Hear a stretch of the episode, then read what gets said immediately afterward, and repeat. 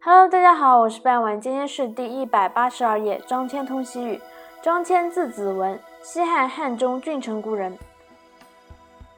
西元前二世纪，中国汉代旅行家、外交家与卓越的探险家，对丝绸之路的开拓有重要的贡献。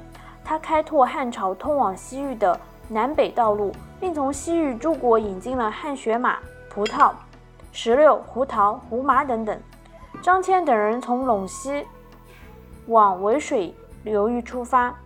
中途在祁连山遭匈奴俘虏，当时匈奴的首领单于没有照例杀掉他们，而是把张骞囚禁起来，还让他娶了匈奴女人为妻，甚至还生了几个小孩。但张骞并没有忘记自己的使节身份，始终保留着使节的象征，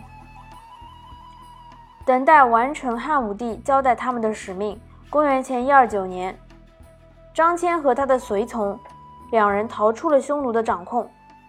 取到车师国，接着沿塔里木河西行，经乌兹国、疏勒国等地，翻越葱岭，到达大宛。这里离他们出发地有六千公里之遥。在这里，他们看到了汗血马。大宛国王欢迎中国的使节，并派人做向导，帮助张骞等人到达了月之人所在地。这里土地肥沃，民众生活安乐。月之人无意联合汉朝来对付宿敌匈奴。张骞在附近的大夏国看到了一些当地的特产，当地人称这些来自深毒，也就是印度。公元前一二八年，张骞启程回国，此时他已经搜集了丝绸之路腹地的大量资料，包括大宛、大夏、康居等。为避免再次被匈奴俘虏，张骞绕远路从葱岭。北路而行，经莎车、于田，但不幸又被匈奴擒获。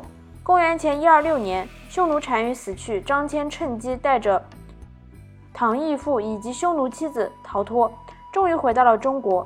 一百多人的使团，生还的只有两人。汉武帝封张骞为太中大夫，唐义父为奉使节。张骞开拓的这一条路线呢，也就是今日的丝路中线，主要在天山南路。公元前一二四年，汉武帝派张骞自蜀之夜郎，谋通深毒，但为昆明夷所阻，不能通。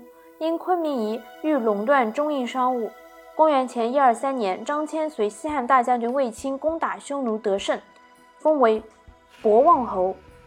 公元前一二一年，张骞与李广一同到右北平攻打匈奴，但因延误了军期，原本要被处决。他用博望侯的爵位赎罪，最终为被贬为庶人。李广也因此役而功过相抵。公元前的一一九年，汉武帝命张骞为中郎将，再度出使西域，执行联合乌孙的外交政策，随行人员约三百。牛羊以万计，丝绸、漆器、玉器和铜器等贵重物品成千上万。